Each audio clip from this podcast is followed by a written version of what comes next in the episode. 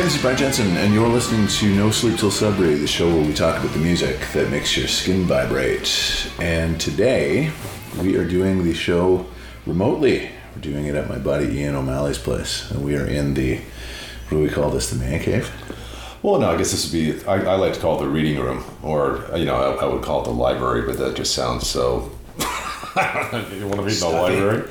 Well, the study. Yeah, that's good. Yeah, the, the study. It's yeah, where I have quite a bit of my memorabilia, and it's a place I like to go and read and kind of you know take a breather from my two wonderful little ones, and uh, Yeah.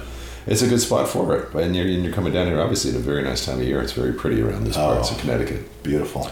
Hey, congratulations! First of all, um, you know, because I know that I was one of the first. Uh, I think it was one of the first five, if I'm not wrong, to do um, the No Sleep podcast. And It's really remarkable how it's taken off, and all the interesting folks you've had chat about things from different walks of life. You know, from major rock stars to just you know local dignitaries up in Canada, and uh, just want to say, well done, man. It's, it's really been enjoyable. Thank you, sir. No, it's been great. It's I think we're on show number thirty-five now. That's incredible. So yeah, it's going really well. Um, I've had some great guests, uh, and you deserve a lot of credit for that as well. Phil Collen, we got uh, JJ French on the show. He did, he did two actually. He's done two now. Probably do a third one. So yeah, it's been fantastic. Yeah, good for you, Yeah, man. Congratulations. Very happy about that. So now uh, you were going to do your second one, and you have got a short list of songs here. Yeah. So your first song is on the Turning Away. uh, from an album called A Momentary Lapse of Reason.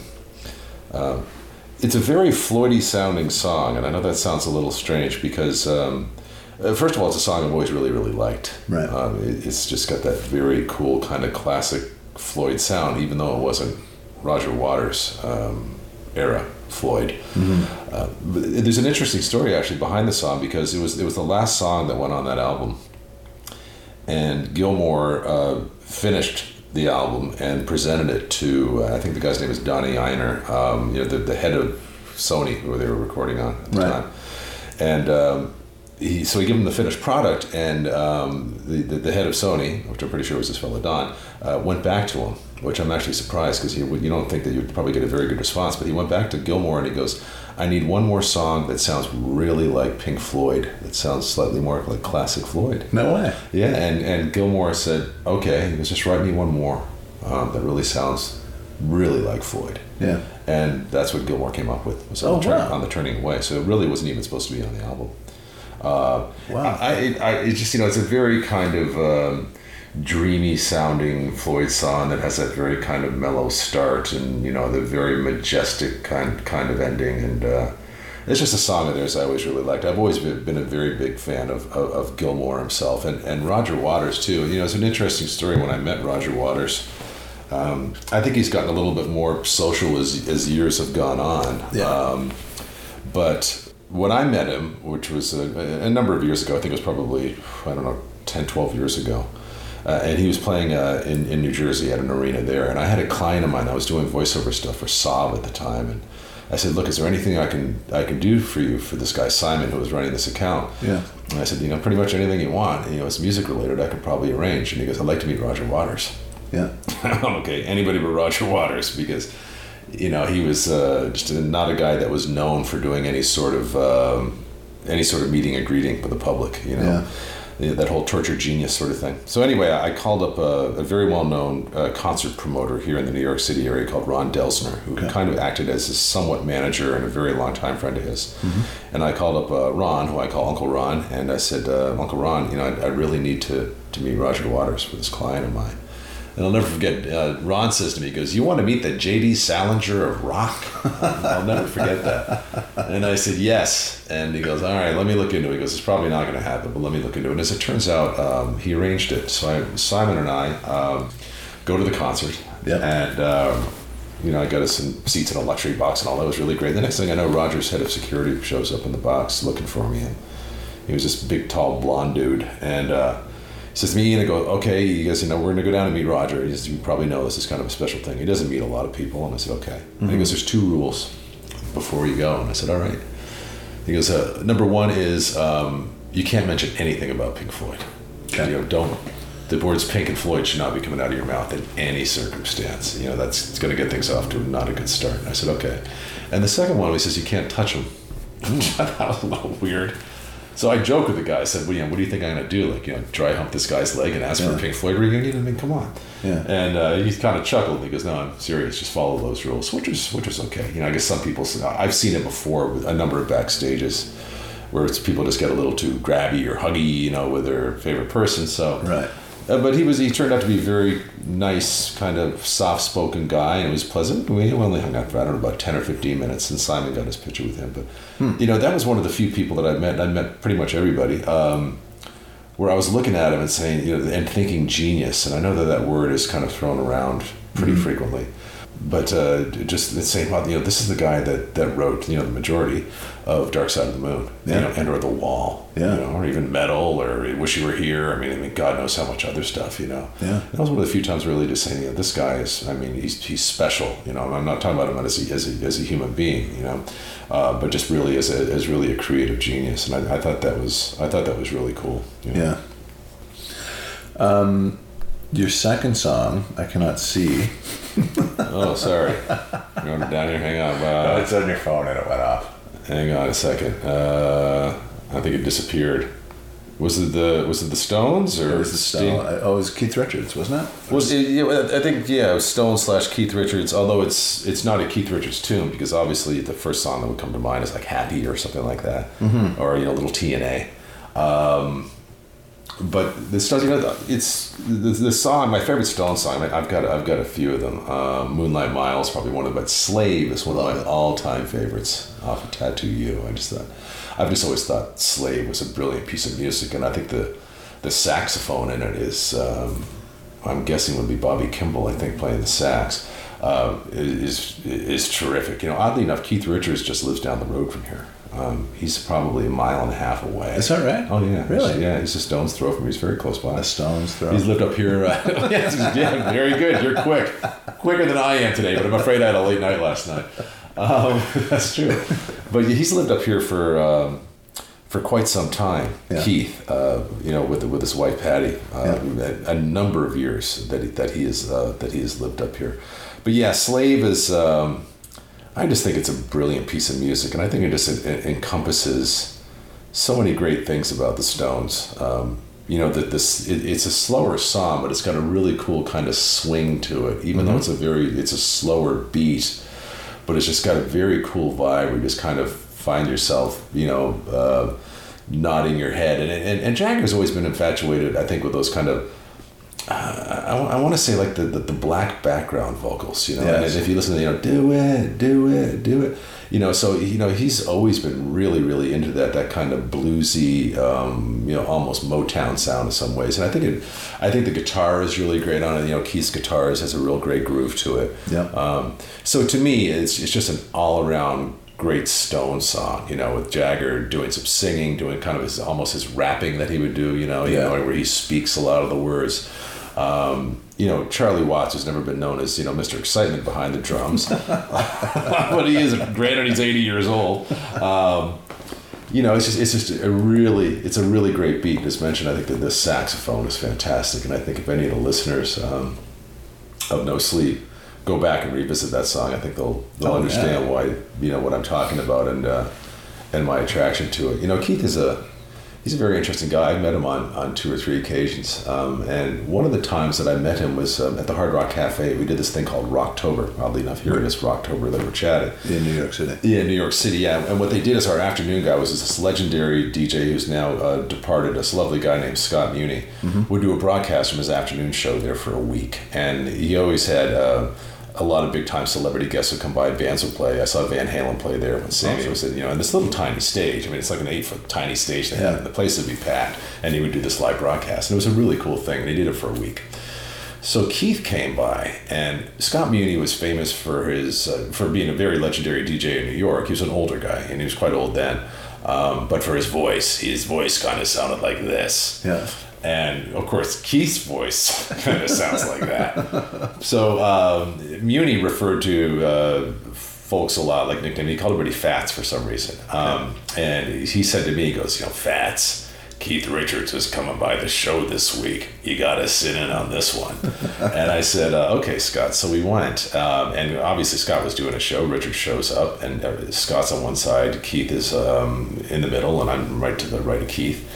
And uh, the, the thing that I remember the most, you know, we always make the jokes about Keith and the amount that he's drank and drugged, and you know, the only thing that's, that'll be left when the world comes to an end is the cockroaches and Keith Richards. That's right. Um, but you know, I, I saw that firsthand, and uh, what happened was this: a waitress comes up, and we were on like this little elevated stage, Yeah. and a waitress comes up and she goes, "You know, Mr. Richards, can I get you a drink?" And Keith looks at her and he goes, "Yeah, darling, give me a scotch." And she goes, "No problem." And, you know, coming right up. And she comes back a couple minutes later, and she's got a little, you know, little scotch glass. There's probably four ounces of scotch in it. And she she sets it down in front of him, and he looks at her, and, and he looks at me, and he looks down in front of me, and there's an empty pint glass in front of me. Yeah. And um, so he takes the empty pint glass and he hands it to her. He goes, "No, darling, give me a scotch." so she she gets the hint, and off she goes. And she comes back and she's got an absolutely full pint glass of scotch and Okay. sets it down in front of him. And and Keith wasn't talking anything Stones at that point. He's got the side band. I'm sure you heard of called the X-Pensive Winos. Yeah, yeah. So I think they had a new record out at the time. This must have been sometime in the early '90s, and um, so Scott starts off the interview. Hey, great to have you here, Keith. And you know, then Richards is you know, it sounds like somebody put glass in a blender with his voice. Yeah. And the thing that I remember the most about it um, is while Scott was asking him a question, Keith is taking a haul off of this pint of scotch. Right. And uh, I, I will just never forget it being absolutely mesmerized because as he's taking the drink, the, the, the liquor keeps tilting and Yeah. flowing, and I can see his Adam's apple go up. And this would be like you and I taking a swig of water when Yeah. we're thirsty. And he was only there for about, it was a pretty quick visit, uh, about 25 minutes or 20 minutes or so. And by the time he left, the, the entire. Drank the glass. He drank the glass dry. And it was just still the same old charming self. You know, I think we're, if you or I drank it or anybody in the listening audience, we'd probably be hospitalized drinking Yeah. a pint of scotch like that. But no, he did it and just, you know, shook hands, it was very pleasant with the crowd, and, and, and off he went. So, you know, he's a, he's a, he's a pretty remarkable human being, that guy. Wow. So we're, you know, we're glad he's still around. Oh yeah. And he he doesn't show any signs of slowing down, right? No, no. I mean, he looks pretty rugged in, in, in person. I, I saw him not too terribly long ago, um, and he's, you know, he's he's showing the signs of it. But you know, I mean, God, uh, he's got to be. I mean, certainly in his early seventies, if not mid. He's got to. He's, I think he's seventy three. seventy three. That sounds about. That sounds about right. You know, and he's actually one hundred and seventy three in the years that he's lived. Yeah, no kidding. But you know, he's just one of those guys. You know, you get some folks that uh, eat right every day and they drop dead of a heart attack when they're out for a run, and then you got a guy that smokes three packs of cigarettes a day and has drank like a fish his whole life and been a former heroin addict and everything else. That Yeah. I wouldn't be surprised if the guy lives well into his 80s. Who knows? But you know, Yeah. as long as he keeps producing music and touring and stuff, I think that everybody would be pretty happy about it. Oh, for sure. You know, that's a great pick. Moonlight Mile, you said earlier too, because you think about all the Stone songs that are available as, you know, potential songs that make your skin vibrate.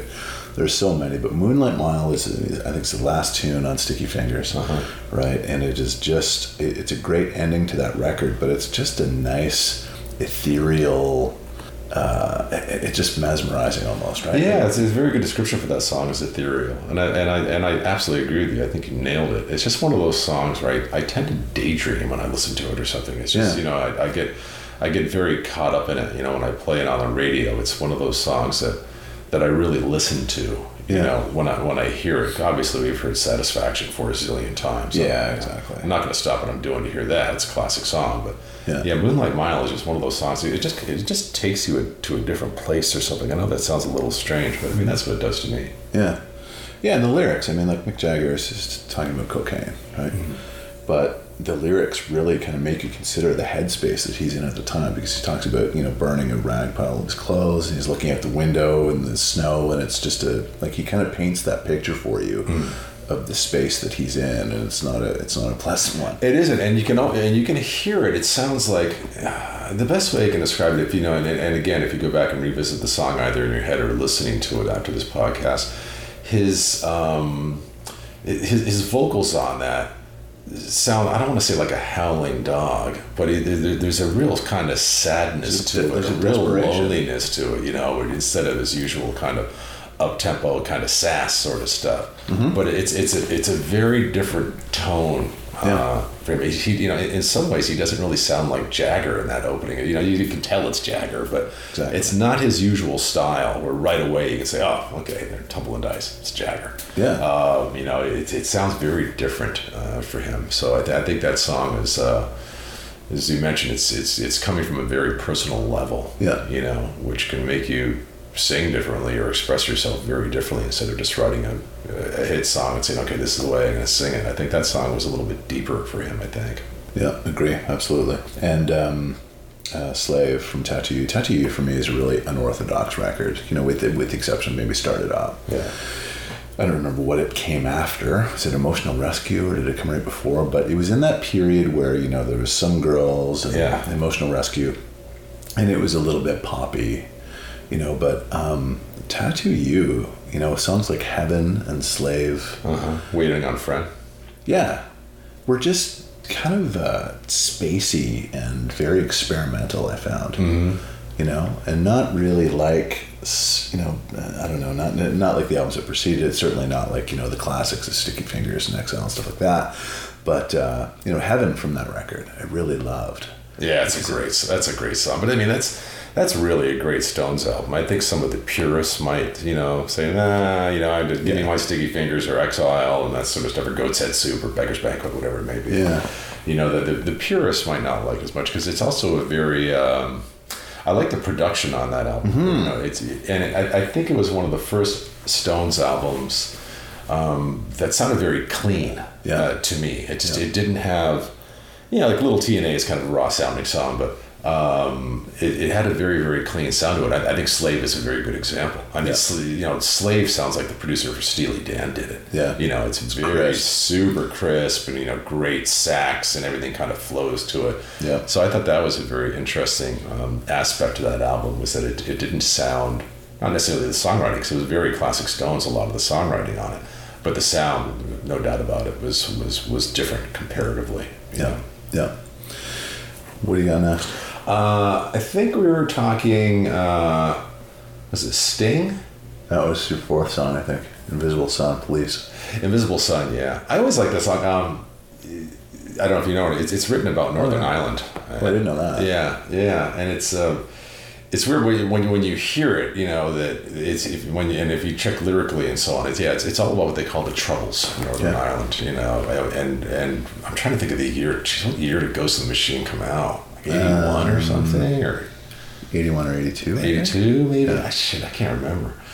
Um, but the, the things were going full swing back then, so it's obviously a very different atmosphere now. We're talking an older song, but there was a lot of problems in Northern Ireland at that point, and uh, I think it affected Sting greatly. Um, so that's that's what that song is about, and it's I, there's not a lot of really heavy duty stuff that I think that the police tackled, um, and I think it took a lot of people by surprise when they found out what the song was about. You know, I mean, the, the police were a really great kind of ska pop band, and you know, Roxanne is obviously about a prostitute in Amsterdam that he saw when he in his youth, but um, that was pretty heady material. You know, for that song, when you listen to it, you know, again, you know, we're, we're getting back to that moody kind of sound to it. You know, Invisible Sun. Yeah. Um, but I thought that was a great song. You know, um, my experience, I've got quite a bit of experience with Sting just because, A, because of the whole rock radio thing over the years in New York, but also because I had a roommate for a stretch, a fellow that's still a very, very close friend of mine, but we were roommates for, geez, about four or five years in New York City.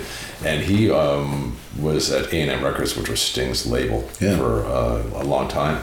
And uh, so we used to see him frequently. He would play. I mean, the one thing about Sting is he tours a lot. And he would come to New York frequently, and he would do a number of shows. I mean, he would play a place called Jones Beach, which is an outdoor venue. Yeah. You know, he might do um, three or four nights at uh, the theater at Madison Square Garden, which is a five thousand seater, or he would do the you know the arena itself. But he would play a lot uh, in New York, and he would come back every year. Yep. So I would accompany Charlie, my buddy, because he always had to deal with Sting. You know, he was the Sting was the highest selling artist on their label, so it was very important to to keep Sting happy. And he's a very very smart guy.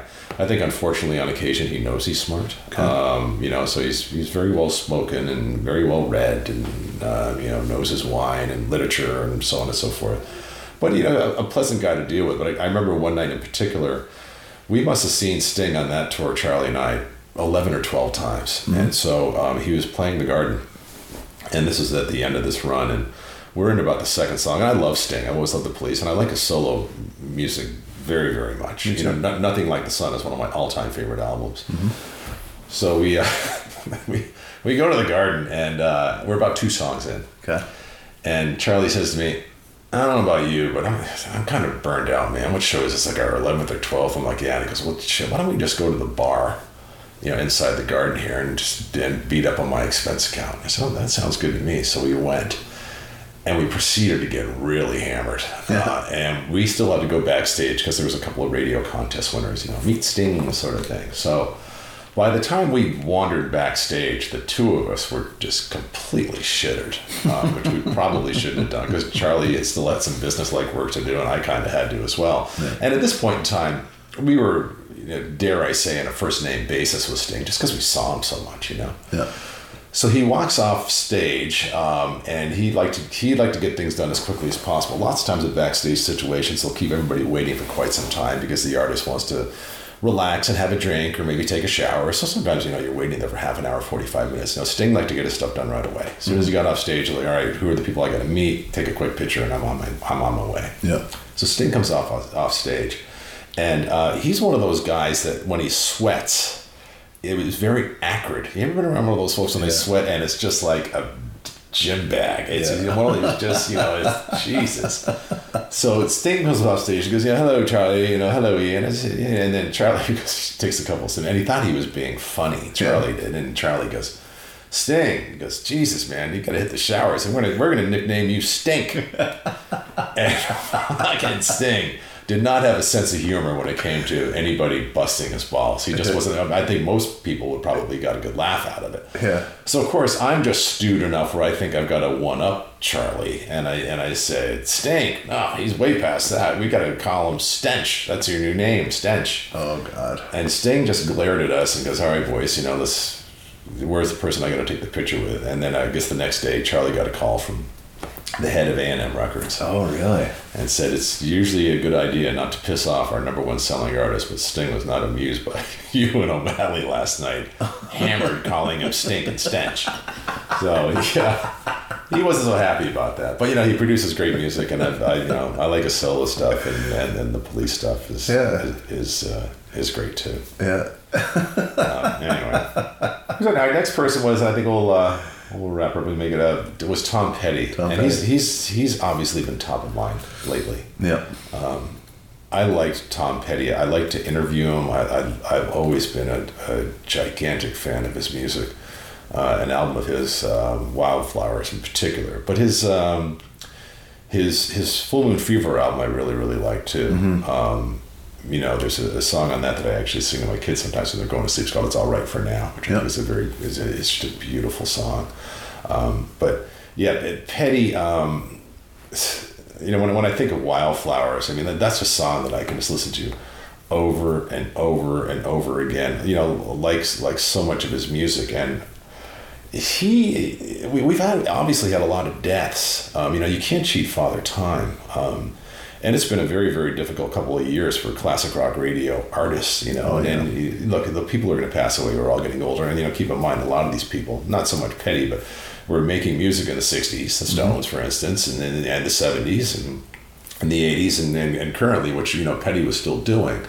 Um, but but that one really threw me for a loop. I mean obviously when you lose a legend like you know david bowie is like holy shit bowie you know? Um, Yeah. and or you know glenn Frey. Um, but but Petty really kind of floored me. I mean just because i was such a fan of his music and and i had met him on a number of occasions and i and i had interviewed him. Um, I think my, my favorite petty story, and I got a few of them. I, I was I was working at VH1 at the time, and Yep. uh, I was a VJ. I guess you're MuchMusic, you know, sort of thing. Yeah. And um, we were we were doing this thing called tickets first, and what we what we did is we we sold tickets before they went on sale to the general public, but via VH1. So you you interview these people that when we were doing this, and I was the host, and I would generally do these ticket first things with with various artists that we had, um, and Petty was one of them. So we go to commercial break, and, and Petty out of the blue says to me, um, because he's in, in, in that kind of nasally voice that he has, he goes, "Hey man, you seen any good concerts lately?" and uh, he was really stoned. That much I remember. I remember my mother calling me uh, after the broadcast. Oh, you did such a nice job, uh, love. And she goes, you know, was was was he on the reefer? Is what she said to me. I said, yeah, he was on the reefer, mom. He was pretty stoned. Um, but he so he asked me this question, and I thought it was it was a little bit of an odd question. And I, mean. I said, well, so to be honest with you, I haven't seen any. Um, really great shows lately, like super lately, uh, but I've seen a really bad one. And he goes, Who's that? I said, REM. Yeah. And I like REM a lot, you know. And he goes, Why was it not so good? And I said, Well, it's because they played their entire new shitty album mm. that didn't sell very well, that most people didn't really like. Uh, and I said they played most of their previous new shitty album that most people didn't like. And then I think they played South Central Rain or something. Uh. And, and, I said, you know, with a band that has that kind of catalog of music, um, I really felt the fans were cheated, mm. you know. And I said I would have been especially pissed off. I actually had to pay for my tickets. But I still felt kind of cheated. I was taking the time to go to the show, and I think they could have played any number of you know really great REM songs. And I'm not even necessarily just talking about the hits. Yeah. But they were they were just forcing um, the new album down your throat, which you know U2 has been accused of as of late too, doing mm. sometimes. Yeah. So Petty was listening to me, and then I stopped, you know, to kind of get his response. You know, I was hoping he wouldn't say, "Hey, you know, Michael Stipe's my best friend, so screw you." I didn't. I, I, didn't think he was going to say that, but you know, and he says to me, he goes, "Well, um, I, I, don't, I don't, don't think I'm gonna be able to recite word for word exactly what he said, but what he, what he said to me was, um, he goes, you know, me and the Heartbreakers, he goes, you know, we're, we're lucky enough to to be kind of considered classics and, and having a, a, a, lot of songs that mean a lot to a lot of people. Mm-hmm. And, and he said, you know, he goes, to me, songs are memories. Um, and he says, you know, they always bring you to a particular place. Um, he goes, you know, maybe it's your first kiss or your first love or, you know, a memory of high school with your buddies in a car or, you know, your first time you got laid. I mean, whatever. Yeah. But he goes, you know, they're, they're really memories for people. And he goes, you know, you know, he said, I have a lot of songs I know that are, that are memories for people. Yeah. And he goes, that's why I always play them. Um, he goes, you know, I will almost always play, you know, refugee and, you know, breakdown and just any number of zillion petty songs that are very very well known yeah. and then he said to me something that was really funny he says you know i i realize that uh, what songs put 20000 asses in those seats that night and he goes it wasn't song number eight on my new album yeah. And I thought that was very interesting. You know, and he, and he said something. He goes, you know, I like playing new music. You know, if I'm proud of it, because I, I like throwing something in there that's new. You know, because it's it's fresh and, and fun. But he goes, you know, I never forget, um, you know, who I'm playing for. Essentially, what he said to me, it was something along the lines of, you know, I don't play for myself, I play for my fans. Mm-hmm. And I thought that was a very, very good analogy. Um, you know, the way he was describing the music and somebody that had the catalog that he had. As I mentioned, because you know, U2 was going through that, especially in their tour in 2009. I don't mean to get on a U2 tangent here, but you know, they opened up their show with like five songs off their new album. Yeah. It's like, and the, the audience was lost at that point. Yeah. And I'm like, come on, guys, you know, do the new songs midway in the set. Hey, we got a new album we're really proud of. Okay, great. Beer time if you don't like the new album. Exactly. Uh, yeah, but Petty really had it, uh, he really had it dialed in. But, um, one of the things that was cool, you know, what I, what I always found about Petty is he could write very pretty songs. Mm-hmm. I mean, you know, if, if, if you listen to, to Wildflowers or any number of the songs on an album, or it's all right for now. I mean, he can write just really beautiful kind of acoustic guitars where, you know, he was primarily known as a rocker. Yeah. You know, and I think he felt himself a rocker. Yep. But uh, he had a, a soft side to him, which was very much like his personality. He was a very, very mellow guy. You know, he was just kind of hanged out. And, uh, yeah, I was I, I, was really distraught when I heard that he had passed away, and, and especially you know because he had gone through some some very rough times. If I don't know if you read his book, but something that totally shocked me that I had no idea that he had a, a, a period of time, and it wasn't all that long ago, uh, where he was addicted to heroin. Yeah, that was and later on in his career as well. Yeah, later on. Um, yeah. Which really surprised me. You know, I, I, wouldn't have been terribly shocked because you know early in my career I dabbled in it in the '70s or something. Yeah.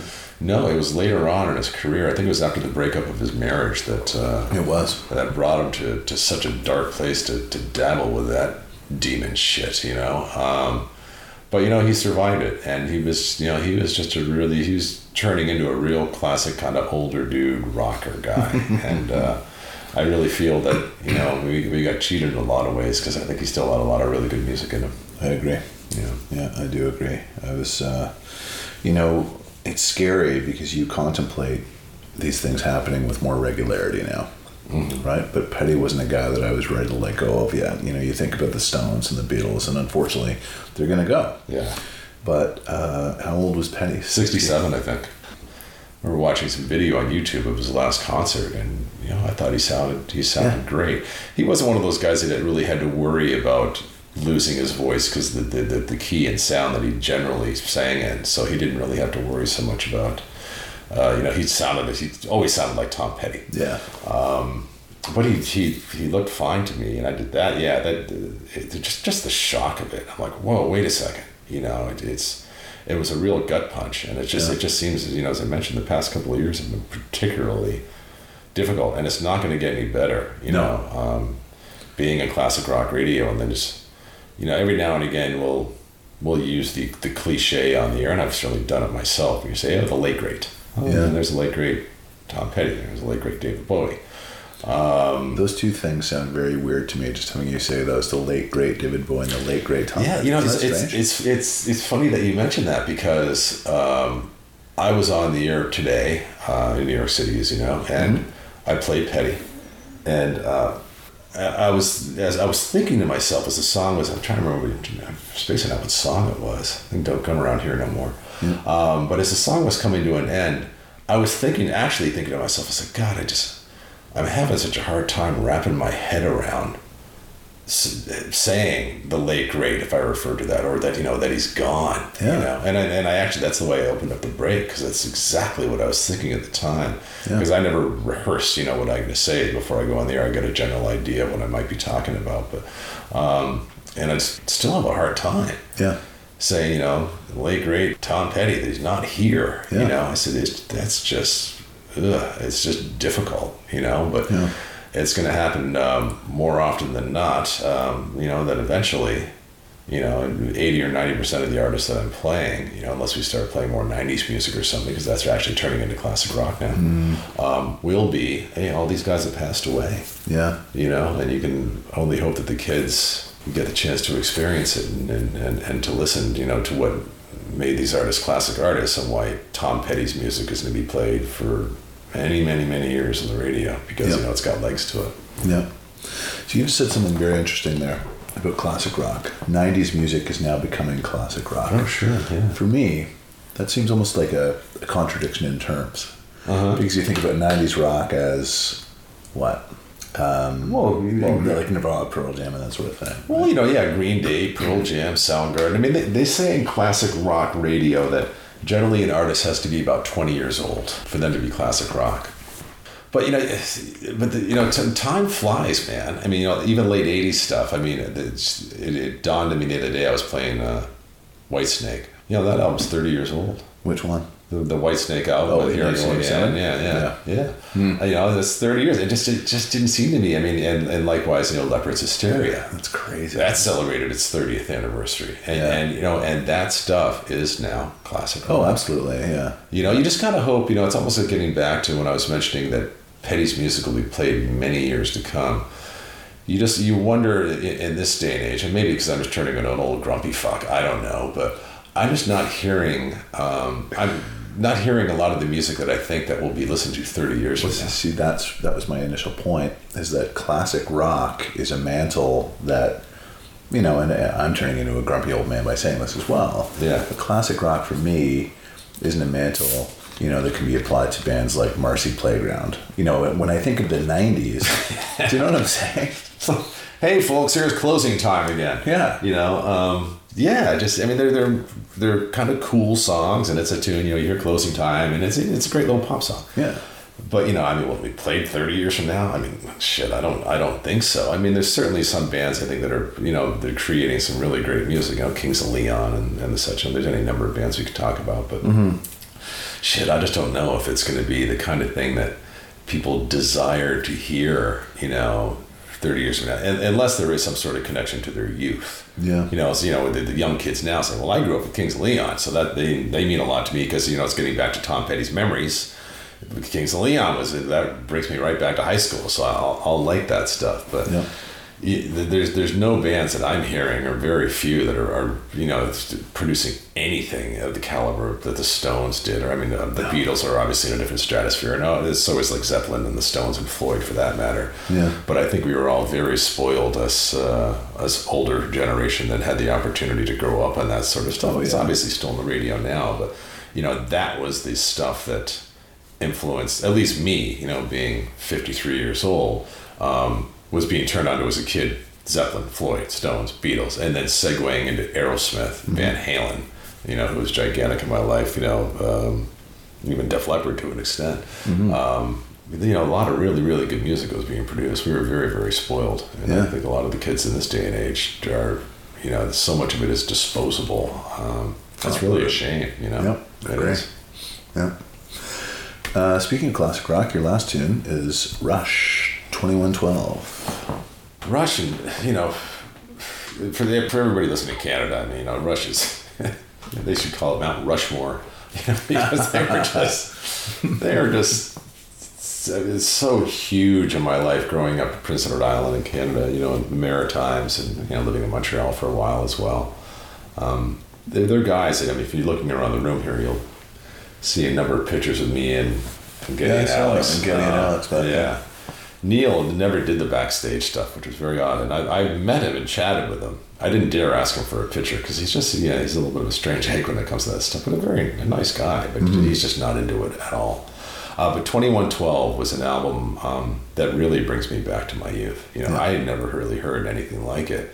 There were very few things out there like it, you know, because the way, obviously, you know, it's, the, it's one of the longest classic rock songs in, in, in radio. Yeah. But it's still, you know, it still resonates to this day. It's it's still an album that I will put on just to listen to. Mm-hmm.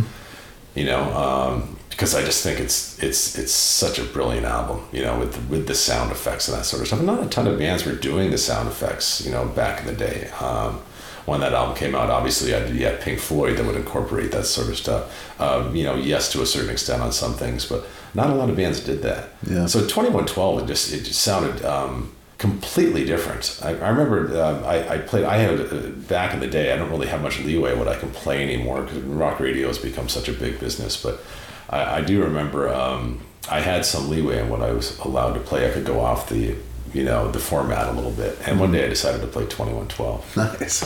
So my boss, of course, threw a fucking fit. you know, it's twenty some odd minutes long, and um, but so he brings me into the office, and I, I wasn't in real trouble, but you know, he's I'm walking by his office, and uh, so I sit down, and he goes, "Can I ask you something?" And I said, "Yeah." And he goes, "Did you really play twenty one twelve? You know, the the song in its entirety this weekend?" And I said, "Yeah, man." I said, "People loved it." He goes, "Yeah, it's just." Rush is kind of like the Grateful Dead. He goes, you either love them or you hate them. Absolutely. There's, there's a, there's really no in between. Like, oh yeah, I can handle some Rush. I mean, some people they'll like Tom Sawyer, maybe Limelight, Yeah. maybe New World Man, you know, or something. I don't know, but generally it's you know hate him or love him, band. Yeah. So he says, you know, Jesus, you got twenty one twelve, you know, at two o'clock on a Saturday afternoon. you think? and literally, as he says this, um, our general manager walks by and he sees me in the uh, in the office talking to my boss, and I wasn't really in super hot water, but the boss was like, hey, you know, you, you might try and stay within when you're getting off the format. And the general manager walks by and looks at me and goes, oh, guys, you having a meeting? Can I just interrupt you for one second? And uh, and my boss says to him, who, who was his boss, he goes, yeah, he goes, yeah, sure, what's up? He goes, Ian, 2112 this weekend. He goes, I heard it. It was amazing. I sat in my driveway and listen to the rest of it. So he totally saved my ass. Uh, my boss kind of looks at me and, and, and, and shakes his head, you know. Um, Rush are just some of the nicest guys. I really think you know it's it's what I call typical Canadian. Yeah. and I always say that about Canadians, and I really feel even though my wife busts my balls about it when I call myself Canadian because I was born in the states. Yeah. Uh, but I just that that whole Canadian, very friendly um, mentality um, that is that is Geddy and Alex. They always do this thing before a show for their for their fan club, and it's not. Uh, as far as I know, it's not one of those things where you have to spend, you know, thousand dollars to meet the band and get a laminated pass and that sort of thing. It's a it's a thing they, they do quite freely. You know, it's relatively quick. You walk up, hey, how you doing? Shake hands. Um, and then you know they, they look online to get their picture with with, with Geddy and uh, and Alex because um, I said Neil never does anything, but they've always been just really friendly guys. You know, just from uh, when I watch them when they're doing this. You know, they always have kind of big smiles, when they take the picture, you know, they never look like it's a chore. Yeah. I, you know, they've always had an incredibly close connection. I think you would agree with their fan base. Oh God, yeah. Um, and it's without question, I always find one of the most dedicated fan bases out there. Mm-hmm. Um, you know, it doesn't matter their their new album whether it sells a zillion copies or not. It'll probably sell half a million copies out of the gate, Yep. and then maybe end up going platinum if they're lucky. And then they go on tour and they just sell, sell, sell, sell. I mean, I don't think you're going to be seeing much of them anymore by the sounds of it. No. Um, but yeah, you know, you you hear that opening of Twenty One Twelve, that kind of synth sound or whatever they use. I would, you're you're the musician here. You could probably tell me what it is, whether through a computer effect or whatever. And as soon as the crowd hears that, I mean, they just Yeah. go absolutely crazy. And again, it brings me back to to my youth. And here I am, a, a grown adult, and you know, I'll be in my car, or if I'm just hanging out and I decide I want to listen to some Rush, and I decide putting on Twenty One Twelve. Yeah. I hear the opening of that song, and it's like, oh, this is fucking good, you know. It's, Alex's guitar comes in, and it's just, you know, it's just such a great album. There's another, there's another song on that album I like very much called Lessons. Yeah. I think Lessons is on Twenty One Twelve, right? That I always thought was a great song. Um, but Rush is great. I mean, and you obviously had experience with them too growing up. I mean, I know you're a bit more of a metalhead, but Yeah, my experience was a little bit divergent. I um, I didn't really appreciate them because of the intellectual kind of tack that they took, right? So, you know, it was like Motley Crue, Iron Maiden, ACDC. And so I remember being at my buddy Brian Sloss's house, excuse me, and he had 2112 on his on his bed, his bedroom. And I looked at it and I saw the the star, you know, that Yeah. wasn't quite a pentagram, wasn't quite Motley Crue. wasn't quite evil enough for you. right. And so, you know, and then they, you, they've got the flowing robes thing happening and they kind of look like MIT professors. And it's Yeah. like, I don't know if I can get into this. I kind of want the, you know, the sex, drugs, and rock and roll thing. And, and uh, you know, I regret not having the, the mental bandwidth to appreciate, you know, what I was missing out on. Because really, I mean, I went back and, and I'm a Rush fan now. Yeah. But before I kind of dismissed it, it was for stupid reasons. But Well, some of this I think is an acquired taste. I mean, you, you start getting into songs like you know "By Tor the Snow Dog" and "Cygnus" and so on. I mean, that's some pretty complicated shit. Yeah. But you know, they, they I thought they wrote a lot of great, really riffy songs, and I, I was surprised that you know because since you were such a pure rocker as a kid, you know, you hear the opening of uh, of like "Anthem." oh yeah, You know, I mean, that's a really that's pretty heavy song. Yeah. Um, so you know, they they wrote a lot of real genuine, very rocking songs. Um, yeah, especially in their uh, in their early days. yeah, But yeah, I was some of it was a little too complicated for me. There's no doubt about it. Um, but uh, the, the stuff that I like, which is the vast majority of it, um, I just think is just really, really brilliant. Even some of their newer stuff, I actually really, really like too. Yeah. Yeah. You know, but as I said, they're they're they're good guys that um, that, that take time for their fans, and I've I've always really appreciated that. You know, Yeah. I, I think they, you know, um, once again, getting back to something where they remember who got them where they are yeah, you know, and I think uh, I've seen it um, where people, when they become huge, they forget that, mm-hmm. and that usually ends up biting them in the ass, you know, on the way down. That's they right, go from exactly. playing the Enormo Dome to playing the club, and, Yeah. you know, uh, people can sense that, and I don't think there's a lot of sympathy for them. But I think that's why Rush has been uh, just such a, a loved band. You know, Dave Grohl is you know, one of his absolute favorite bands. He loves Rush. Um, you know that they they're just geeked out, man. You know. Yeah, you know, there was no fake sexuality. There was no, you know, kind of bravado. It was just they were self-deprecating guys. They were nerds, Yes. you Yeah. know, and they embraced that. Yeah, and if, if, if you've seen them live, when they do like they generally have like a video kind of Yes. presentation and I stuff. saw It's that. always I think Neil is responsible for it. He really gets off on the whole acting part of it, and I, I think Alex I think Geddy likes it too. You know, they're dressing up in, and they are um, very self-deprecating and, and and kind of make make fun of themselves. Yeah. and I think that's uh, that's a very important quality for a band to have. Um, that could very easily fall into taking themselves much too seriously because a lot of the music they're writing is quite complicated and so on. So I, I- I like that fact that they seem like three geeky guys. Yeah. You know, they just love what they're doing. Yeah, and they're happy with that. Yeah. yeah, Very much so. yeah. All right. Well, this has been uh, fireside chat. Yeah, I'm sorry to get the fire going. Well, this is I, I kind of want to just sit here. We're, we're sitting in these two very plush leather chairs. It's not like my studio at all. It's super comfortable. It's a it's it's a nice little spot. I ha- I have to admit, and, and thank you again, yeah, for for having me on. I hope we can uh, I hope we can do it again. I really really enjoy it. I I, I love the uh, the idea that you have of you know songs and then being able to, being able to uh, to delve into some of these different bands and stuff and you know and obviously much continued success doing this i mean if if your start is any indication i think you know you should be doing this for a very very long period of time so and thank you obviously to anybody that's taken the time to listen to this uh, i appreciate your time you know i enjoy talking about music obviously Yeah. um, so uh, it's, it's it's really great fun for me Awesome. Thank you for being a guest. We're gonna do like sixty-five more of these. Don't worry. well, trust me, I got 65 more bands. I know, talk. Yeah. I've been uh, I've been doing this for quite some time now, and I'm hearing a lot of. I grew up listening to you. I'm hearing that now. And, and, and five years ago, I used to get offended by that. You know, like oh Jesus, you know, I'm getting old. You know, you can't say that to me, but it's all right. You know, I'm getting a little bit older, and I've been on the radio now for 28 plus years Yeah. in New York City alone. So I guess people are growing up listening to me. So it's uh, I've never lost the passion for the music, and doing stuff like this to me for me is just, uh, it's it's a good time. Awesome. All right. Okay, this has been Brent Jensen and No Sleep Till Sudbury with my pal, Mr. Ian O'Malley. Until next time, take good care. Brent Jensen is the best-selling author of No Sleep Till Sudbury, Leftover People, and All My Favorite People Are Broken. All titles available in stores and on Amazon worldwide.